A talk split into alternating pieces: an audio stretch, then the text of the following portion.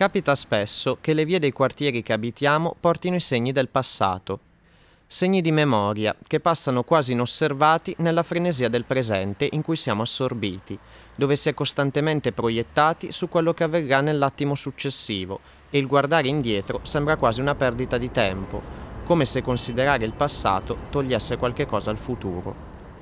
Targhe, lapidi, dediche, nomi, date, avvenimenti sono lì talmente fissi e immobili da perdere il loro significato. Capita anche però che uno di quei segni accenda la curiosità e l'interesse di qualcuno e faccia nascere quelle storie che spesso vi raccontiamo in aneddoti, dove cerchiamo di riempire di vita quei nomi. Quello del protagonista di oggi compare su una lapide posta dal Comitato di Liberazione Locale a Redona, un quartiere di Bergamo. Questa lapide ricorda tre persone che in modo diverso hanno perso la vita durante la lotta di resistenza al nazifascismo. L'orrore del campo di eliminazione è la frase che accompagna il nome di Giovanni D'Amico. Da queste poche parole che riassumono la sua esperienza è nata la ricerca che vi raccontiamo. Aneddoti è il podcast che raccoglie le storie dei deportati italiani nei campi nazisti. In questa terza stagione approfondiremo le vicende degli uomini e delle donne a cui sono dedicate alcune delle pietre d'inciampo che il comune di Bergamo ha posto nei quartieri della città. Se per caso vi siete imbattuti in uno di quei sanpietrini dorati e vi siete chiesti cosa fosse e che significato avesse, siete nel posto giusto per scoprirlo. Io sono Leonardo Zanchi e vi condurrò attraverso le vite delle persone che subirono la persecuzione nazifascista, razziale, politica e militare. In questo viaggio in cui storia e memoria si intrecciano, potrete ascoltare anche le voci degli studenti di Bergamo, che hanno provato a conoscere i volti e le identità di chi visse quel periodo e a riflettere sul significato delle loro azioni e del loro vissuto.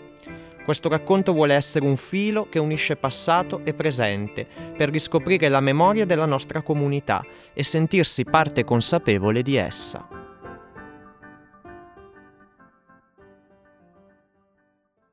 Giovanni D'Amico nasce a Bergamo il 13 agosto 1907 e vive con la famiglia in Borgo Santa Caterina, nella zona di Redona, oggi quartiere della città, ma allora comune a sé stante fino al 1927. Il padre Biagio è un medico e la madre, Giulia Finardi, appartiene a una famiglia della nobiltà locale. Oltre a Giovanni, la coppia ha un altro figlio, più piccolo, Guido. Giovanni, primogenito, con tutta probabilità eredita il nome del nonno materno, Giovanni Finardi, figura di un certo rilievo a Bergamo e non solo. Nato nel 1840, il nonno fu volontario in due spedizioni garibaldine Divenne sindaco di Bergamo, che forse anche per merito suo si guadagnò l'appellativo di città dei mille. Fu eletto deputato alla Camera per due legislature, durante le quali si spese per il territorio bergamasco, con particolare attenzione agli interessi degli imprenditori locali. Giovanni D'Amico nasce nel 1907 e perciò non fa in tempo a conoscere il nonno, morto tre anni prima, ma forse l'eredità del nome porta con sé anche altre memorie di quel ramo della famiglia Finardi, legate all'impegno civico e immaginiamo che possano averlo influenzato nella sua formazione.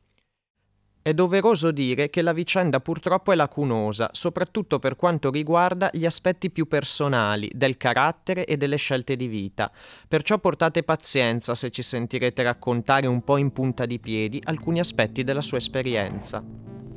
Giovanni studia al Regio Liceo Classico Paolo Sarpi, in Città Alta, si diploma nell'ottobre del 1927 e si iscrive alla facoltà di giurisprudenza, proprio come aveva fatto il nonno. Frequenta prima l'Università di Milano e poi quella di Pavia. Contemporaneamente svolge la leva militare obbligatoria e non solo, frequenta anche la scuola di allievi ufficiali dove diventa tenente degli alpini. Aspirazioni personali o desideri della famiglia non lo sappiamo, forse anche Giovanni, come un po' tutti nella vita, cerca per quanto possibile di non deludere né se stesso né i genitori. Nel tempo libero, forse non molto da quello che possiamo dedurre, si dedica alla passione per la montagna e all'alpinismo. Si laurea in giurisprudenza il 5 dicembre 1936 e inizia due anni di praticantato presso lo studio dell'avvocato Carlo Zilocchi a Bergamo. Zilocchi farà poi parte della rete antifascista della resistenza bergamasca, perciò non è da escludere che già in questi anni D'Amico entri in contatto con delle idee meno allineate al regime. Dopo questa esperienza Giovanni collabora anche con lo zio materno Guido, dedicandosi all'amministrazione dei beni della famiglia Finardi, nella zona dell'isola bergamasca, tra i paesi di Madone e Filago. Questo compito tuttavia si interrompe presto a causa della chiamata alle armi.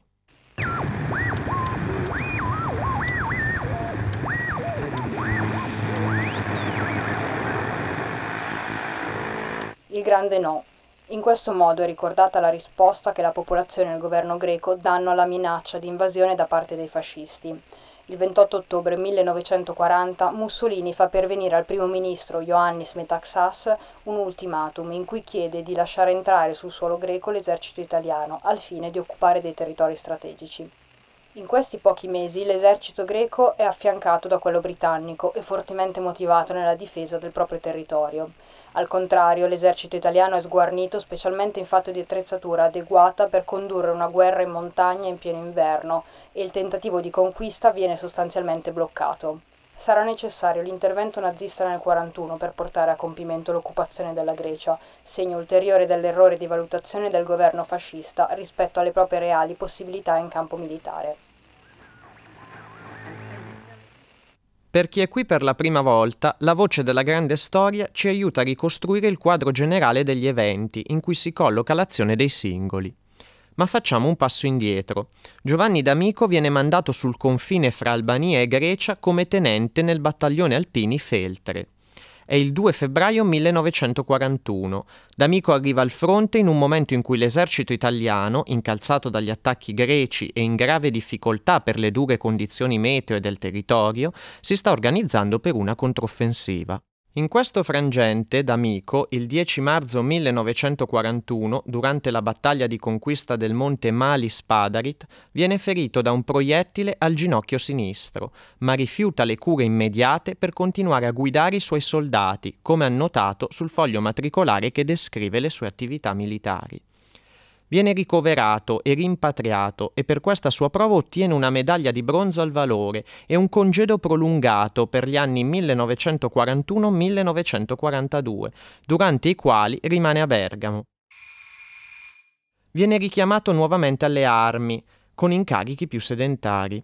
Il 3 gennaio 1943 viene mandato a Gorizia, sul confine orientale, dove vive le vicende dello sbandamento generale a seguito dell'armistizio dell'8 settembre. Di questa data vi abbiamo già parlato nel primissimo episodio di Aneddoti. Qui ci limiteremo a dire che oltre a rappresentare un momento cruciale nella storia del nostro paese, in quanto rende manifesta la rottura definitiva dell'alleanza dell'Italia con la Germania nazista, che da quel momento occupa il nostro paese, l'8 settembre è uno snodo determinante anche nella vita di D'Amico rispetto alla migliaia, centinaia di migliaia di soldati italiani che vengono catturati da, in tutto il territorio sia nazionale che, che in Jugoslavia, in Grecia, tutti, dove si trovavano le truppe del, del nostro paese, riesce, come pochi altri, non so dire in che modo, ma in, in circa dieci giorni rientra a Bergamo.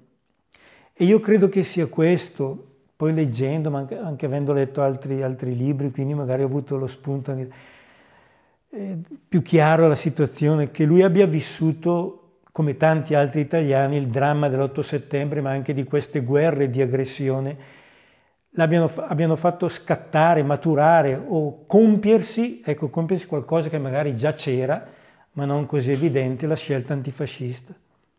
Cioè un, un rifiuto di fronte ai drammi, ma anche un, di fronte allo sbandamento dell'esercito del Regio Esercito, perché era ancora il Regio Esercito.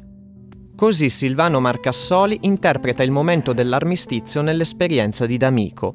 Marcassoli è ricercatore e collaboratore dell'ISREC, Istituto di Storia della Resistenza e dell'Età Contemporanea di Bergamo, appassionato della storia di Redona, il quartiere dove vive. È grazie a lui se oggi possiamo raccontarvi le vicissitudini di D'Amico, ricostruite proprio a partire dalla curiosità che quella targa commemorativa di cui vi parlavamo all'inizio dell'episodio ha fatto nascere in lui. Cercando di immaginare cosa abbia spinto D'Amico a partecipare alla lotta partigiana, viene da pensare che le condizioni dei soldati abbandonati a loro stessi o ancora peggio in pericolo di vita nelle mani dei nazisti rappresentino ai suoi occhi un'ingiustizia tale da far maturare in lui il dissenso. Al di là di una precisa posizione politica, forse è più un sentimento umano quello che incide. Vedere il totale disinteresse per le vite dei soldati genera in D'Amico una reazione al potere fascista. Fuori dal liceo classico Paolo Sarpi a Bergamo in città alta è stata posata la pietra d'inciampo per Giovanni D'Amico, che proprio lì, come vi abbiamo detto, aveva studiato. Insieme a Isrek abbiamo incontrato studentesse e studenti del liceo per condividere con loro questa storia e rimetterla in circolazione tra le mura della scuola. Con loro abbiamo insistito molto sul fatto che non sono disponibili abbastanza elementi per dire con certezza cosa abbia spinto D'Amico a impegnarsi nella lotta partigiana, in un apparente cambio di campo dopo aver combattuto in una guerra fascista come quella in Grecia. Naturalmente però questo è uno snodo che ha suscitato domande e se non possiamo dare una risposta certa, ci sembra comunque interessante condividere una riflessione su uno dei temi emerso, quello della patria e della partecipazione. Matteo della classe terza D ci ha detto e riconoscersi in una comunità e tentare di portarla al suo massimo splendore, investire, credere in una comunità è qualcosa di nobilissimo.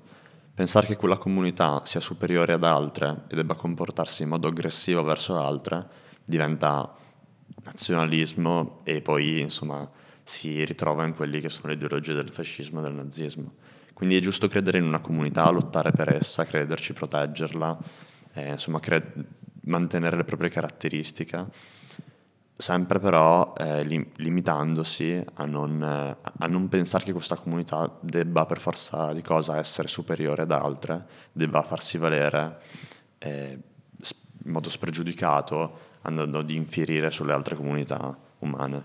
Aggiungiamo noi, Forse il padre, medico e militare, o il nonno, garibaldino e deputato, di cui Giovanni porta lo stesso nome, possono aver fatto crescere in D'Amico un senso di appartenenza e di dovere verso la comunità, di nuovo non possiamo affermare niente di tutto questo sapendo di dire l'esatto. Avremmo bisogno delle parole dello stesso Giovanni. Ma oggi interrogarci sul senso delle scelte passate di queste persone non è soltanto un esercizio per ricercatori, può portare a chiederci come noi ci collochiamo nella nostra comunità, facendo delle scelte di partecipazione o astensione. Quando D'Amico riesce a tornare a casa, i tedeschi hanno già occupato Bergamo e la città non è più un luogo sicuro per Giovanni perché è considerato disertore. I familiari gli propongono di riparare in Svizzera, che era già in uso, specialmente anche in famiglie ebree, ma anche in antifascisti. C'erano già delle organizzazioni eh, locali, ma in tutta la Lombardia, ma anche, soprattutto la Lombardia, di trasferire in modo molto difficoltoso però delle persone, famiglie oltre confine per salvarli in sostanza, salvargli la vita. E gli viene proposto anche a lui, dalla famiglia. Questo ha avuto la conferma proprio dalla nipote. Lui rifiuta.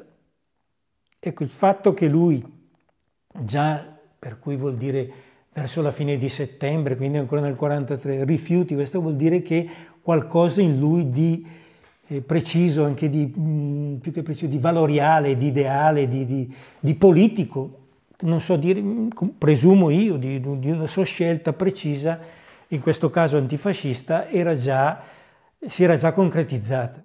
Giovanni D'Amico non vuole abbandonare la propria città in un momento così delicato e sente di dover fare qualcosa.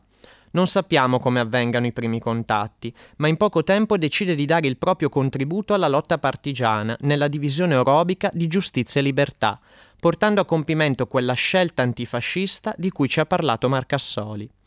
Proprio per via dell'assoluta clandestinità in cui si svolgono queste operazioni di opposizione al regime nazifascista, potete immaginare quanto sia complesso ricostruire oggi movimenti e azioni che volevano essere deliberatamente nascosti e tenuti nel segreto di pochi. Come ci spiega Marcassoli, della partecipazione alle attività di resistenza di D'Amico restano solo alcune dichiarazioni di altri compagni di lotta, rilasciate dopo la liberazione, quando finalmente si poteva rendicontare con più libertà e senza il timore di ripercussioni violente il proprio operato.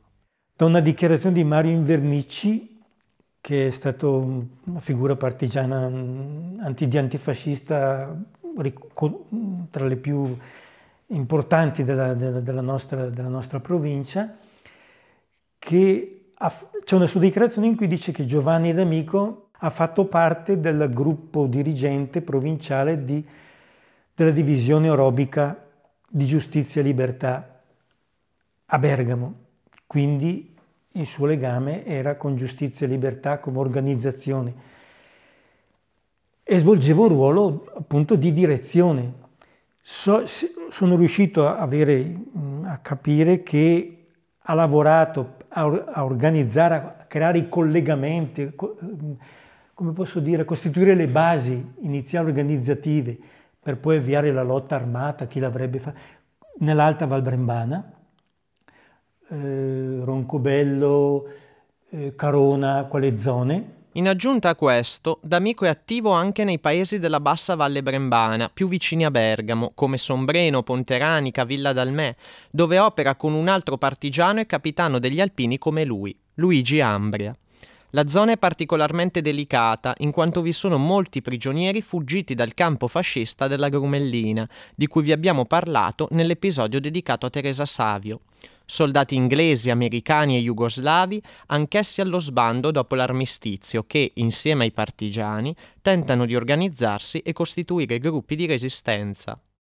In quale zone, sono riuscito poi a ricostruire un po', c'è un infiltrato, adesso potremmo chiamare spia, no, le operazioni, però il termine più giusto, infiltrato tra i partigiani, quindi non un delatore eh, come possiamo dire, cittadino, civile, eccetera, proprio un infiltrato, fintosi partigiano, che appunto per un certo periodo opera con questi partigiani, con questi un po' sbandati, alcuni un po' organizzati, ma ancora in una fase embrionale.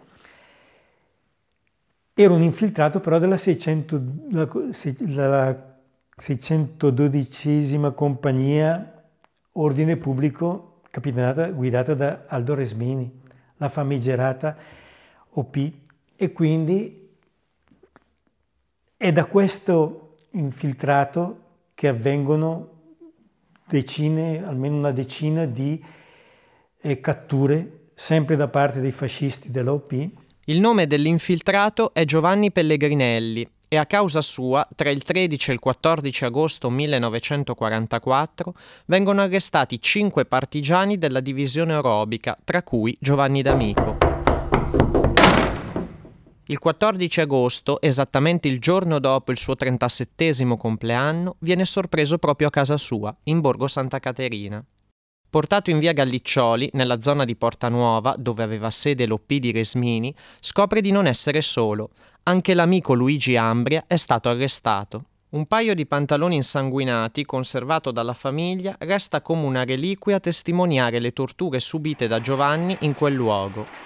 Superata questa prassi violenta, Giovanni e Luigi sono rinchiusi nel carcere di Sant'Agata, in città alta, nella stessa cella. Il 28 settembre vengono trasferiti nel carcere di San Vittore di Milano, dove rimangono per circa un mese, detenuti nel sesto raggio sotto il diretto controllo dei nazisti. Un mese dopo, alla fine di ottobre, vengono portati al binario 21 della stazione centrale di Milano, dove vengono caricati su un convoglio della deportazione diretto al campo di Bolzano. Per oltre due mesi Ambria ed Amico sono rinchiusi in questo campo. L'arrivo di prigionieri genera molto spesso un passaparola fra i deportati.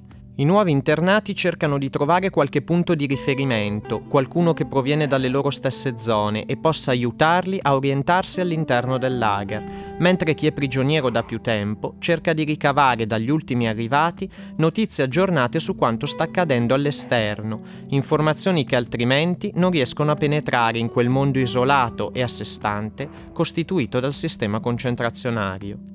Gli incontri, qualche parola scambiata di nascosto, piccole discussioni clandestine sono vere e proprie forme di resistenza e solidarietà reciproca che i deportati attuano nel lager.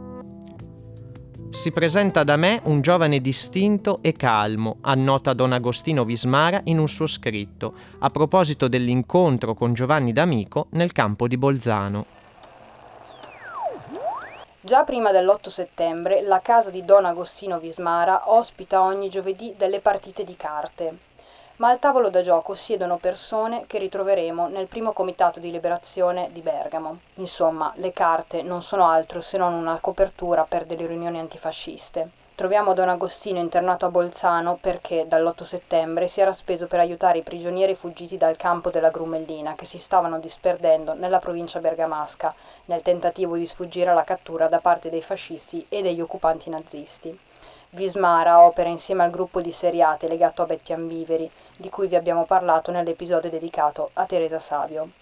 Tutta la banda de Cocanetta, così si chiama questa rete, viene però arrestata il 24 novembre 1943 a seguito di una delazione.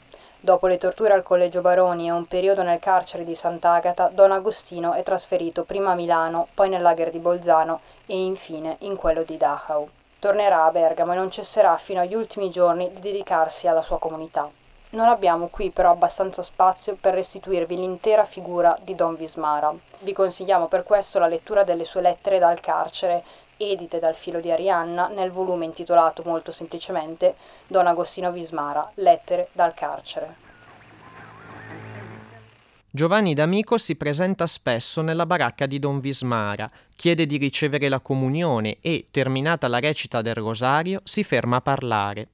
I due dialogano, stringono amicizia laddove i nazisti cercano in ogni modo di annientare le relazioni umane, condividono i loro ideali, proprio quei valori per cui i fascisti li avevano arrestati e consegnati ai nazisti, perché li mettessero a tacere definitivamente. C'è comunanza di idee, scrive Don Vismara a proposito del suo rapporto con D'Amico, una sintonia che nemmeno il lager riesce a spezzare. Il 14 dicembre 1944 Giovanni D'Amico e Luigi Ambria partono da Bolzano con destinazione Mauthausen. Il viaggio di trasferimento dei deportati dura cinque giorni. Arrivano al campo il 19 dicembre. Giovanni D'Amico viene immatricolato con il numero 113.869 e il triangolo rosso con al centro le lettere IT, simbolo dei deportati politici italiani. Con Luigi Ambria rimane a Mauthausen per il periodo della quarantena, termine che dovrebbe esservi familiare se avete ascoltato l'episodio dedicato a Luigi Barcella. La quarantena è un lasso di tempo in cui i deportati vengono rinchiusi in un'apposita baracca del campo per la prevenzione di eventuali malattie, ma anche perché si abituino alle regole del lager. In queste settimane vengono tenuti per giorni senza mangiare, oppure vengono costretti a esercizi fisici all'aperto, anche in inverno, per testare il loro grado di resistenza e sopportazione della fatica. Terminata la quarantena, che nel caso di Giovanni e Luigi dura poco più di due settimane, i due vengono separati per sempre. Tra il 3 e il 4 gennaio 1945 Luigi Ambria è destinato al sottocampo di Gunskirchen e Giovanni D'Amico a quello di Melk. Le fabbriche di armamenti sono uno dei principali obiettivi dei bombardamenti alleati in Germania. Per questo motivo i tedeschi iniziano a spostare alcuni stabilimenti all'interno delle gallerie sotterranee scavate nei fianchi delle colline. Questa è la genesi del campo di concentramento di Melk, come di molti altri. Nell'aprile 1944 i primi deportati vengono impiegati dalla ditta produttrice di armi Steyr Daimler Puch AG per lo scavo dei tunnel. Nelle gallerie vengono prodotti soprattutto cuscinetti a sfera nel periodo tra il dicembre 1944 e l'aprile 1945. A causa dell'avanzata della linea del fronte, tra l'11 e il 15 aprile 1945 i prigionieri sono nuovamente trasferiti a Mauthausen o a Ebense. Si stima che a Melk siano stati imprigionati e sfruttati oltre 14.000 uomini. Oggi l'edificio che alloggiava il crematorio del campo ospita una mostra permanente a memoria di questa storia. D'Amico viene eh, destinato, come tutti nel campo di Melg, a lavorare nelle gallerie, però le condizioni di lavoro, presumo come tutti gli altri campi, ma a Melg erano particolarmente dure, molto dure, probabilmente, cioè sicuramente il suo fisico non regge. E D'Amico muore la mattina del 31 gennaio 1945 alle ore 3.20. Ai sopravvissuti del lager tocca spesso adempiere a un triste e gravoso dovere, quello di portare notizie ai familiari dei compagni che non ce l'hanno fatta. Luigi Ambria sopravvive alla deportazione e rientra a Bergamo. Non abbiamo documenti o testimonianze che lo provino, ma con tutta probabilità Luigi cerca e incontra la famiglia di Giovanni per raccontare ai suoi cari quanto accaduto a lui e all'amico, fino a quando hanno potuto stare insieme. L'ultimo capitolo di questa storia è quello che coinvolge anche noi e riguarda il ricordo della sua vicenda. Il volto di Giovanni D'Amico emerge circondato dal filo spinato in un basso rilievo voluto dalla famiglia per ricordarlo. Questa lapide era collocata fuori dall'androne in cui, quel 14 agosto 1944, era stato arrestato. Oggi un edificio moderno sorge in quella zona, ma la lapide è stata salvata, restaurata e ricollocata sul muro esterno, ben visibile a chiunque passi per via Santuario dell'Addolorata. La dedica sottostante descrive la sua morte, il 31 gennaio 1945, a soli tre mesi dalla liberazione d'Italia, da lui appassionatamente, fortemente voluta. L'ultima cosa che voglio dire su D'Amico che è una figura che mi ha colpito poco alla volta nel, nella ricerca, poi ti, ti, leghi, ti appassioni, no? perché, eh, perché, parlare di quelle vicende col senno di poi non riesci mai a cogliere appieno, anche se leggi tanto la drammaticità dei momenti, la solitudine, la sofferenza, chissà, cioè te, te le poni no? le domande come fosse, perché cerchi di capire il più possibile gli stati d'animo delle persone, degli esseri umani, donne, uomini e bambini in quel momento. Un ulteriore segno accompagna oggi la memoria di Giovanni D'Amico, la pietra d'inciampo fuori dal liceo in cui ha studiato. Questa pietra si unisce agli altri segni di memoria che abbiamo citato per far sì che anche altre persone possano leggere il nome di Giovanni D'Amico e porsi delle domande per capire di più quel periodo e provare a entrare dentro le vite di chi lo ha attraversato. Ciascuno di noi può raccogliere e trasmettere l'esperienza personale di chi ha scelto e rischiato tutto per combattere il fascismo e il nazismo, ridando continuamente vita a quel processo incessante che è la memoria, capace di darci consapevolezza di quanto accaduto ieri e aiutarci a scegliere come agire nel nostro quotidiano. Vogliamo chiudere questo episodio con le voci delle studentesse a cui abbiamo affidato questa memoria. Sentirete Greta della terza D, Ludovica, Viola e Sara della terza C. La storia d'amico penso che serva soprattutto a traslare questa esperienza che è stata, che vediamo distante da noi e a renderceli più cari in un certo senso. Perché secondo me tendiamo spesso a eh, vederli, soprattutto noi, appunto perché mh, mm, magari non ci sono stati raccontati come vicende distanti da noi che dobbiamo studiare prettamente su un libro di storia, ma che rimangono fredde, che non ci, che non ci toccano.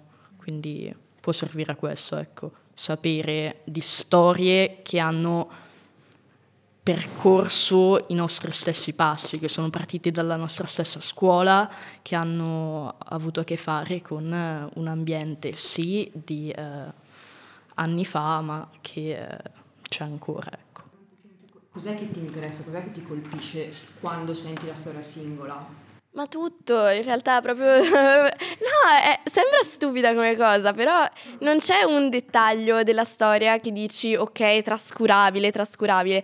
Magari eh, le amicizie che si instauravano all'interno del campo, magari l'emozione che provavano nel ricevere, non so, un pezzo di pane. Cioè, è proprio tutto che rende... Ehm, Mm, speciale, speciale, eh, nel, speciale nell'orrore esatto. la, la, storia del singolo.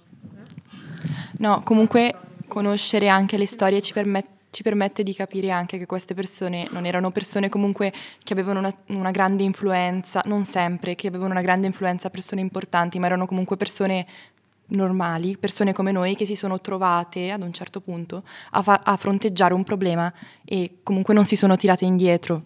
La cosa che volevo dire è che si parla sempre di collettività, però nella, collet- però nella collettività eh, si va un attimo a perdere qual è stata l'azione del singolo, che secondo me è, in- è impossibile ricordarli tutti, però alla maggior parte, quelli che si riesce, almeno quelli della propria città, è proprio bello ricordarli perché eh, ti senti più vicino a loro, sei visto nei suoi stessi posti, esempio d'amico, ha studiato nella nostra stessa scuola, magari è stato anche in, nella nostra stessa classe, non, non, lo possiamo sapere, ha studiato qui in biblioteca come, siamo, come stiamo facendo noi. E una persona che comunque come me, cioè io sto studiando, non so cosa sarà del mio futuro, però poi ha dovuto passare tutto quello che ha passato, le torture, tutto, quindi fa riflettere e secondo me è fondamentale anche ricordare il singolo perché è una piccola storia che puoi fare tua. Questo è Aneddoti. Io sono Leonardo Zanchi. I testi che avete ascoltato sono miei e di Andrea Giovarruscio. La voce della grande storia e la produzione audio sono di Andrea Giovarruscio. Gli studenti del liceo Paolo Sarpi di Bergamo che hanno partecipato a questo episodio sono Anna Carminati, Anna Pedersini, Sara Orlando, Viola Priore, Ginevra Sansoni, Ludovica Sarrocco, della terza C. Greta Ferrero, Anna Filizzetti, Martina Lepore, Matteo Marchisio e Leonardo Rossi, della terza D. Ringraziamo l'insegnante Giuseppe Giaconia. Ringraziamo l'ISREC, Istituto Bergamasco per la storia della resistenza di Bergamo, per aver condiviso con noi le proprie ricerche e i laboratori nelle scuole. Aneddoti nasce da un'idea della sezione di Bergamo dell'ANED, l'Associazione Nazionale Ex Deportati, da cui prende il nome. Il progetto è promosso dal Comune di Bergamo e rientra nelle attività proposte dall'Assessorato alla Cultura in occasione del Giorno della Memoria 2023. Seguiteci sui nostri canali social Instagram e Facebook, ma soprattutto fate passaparola.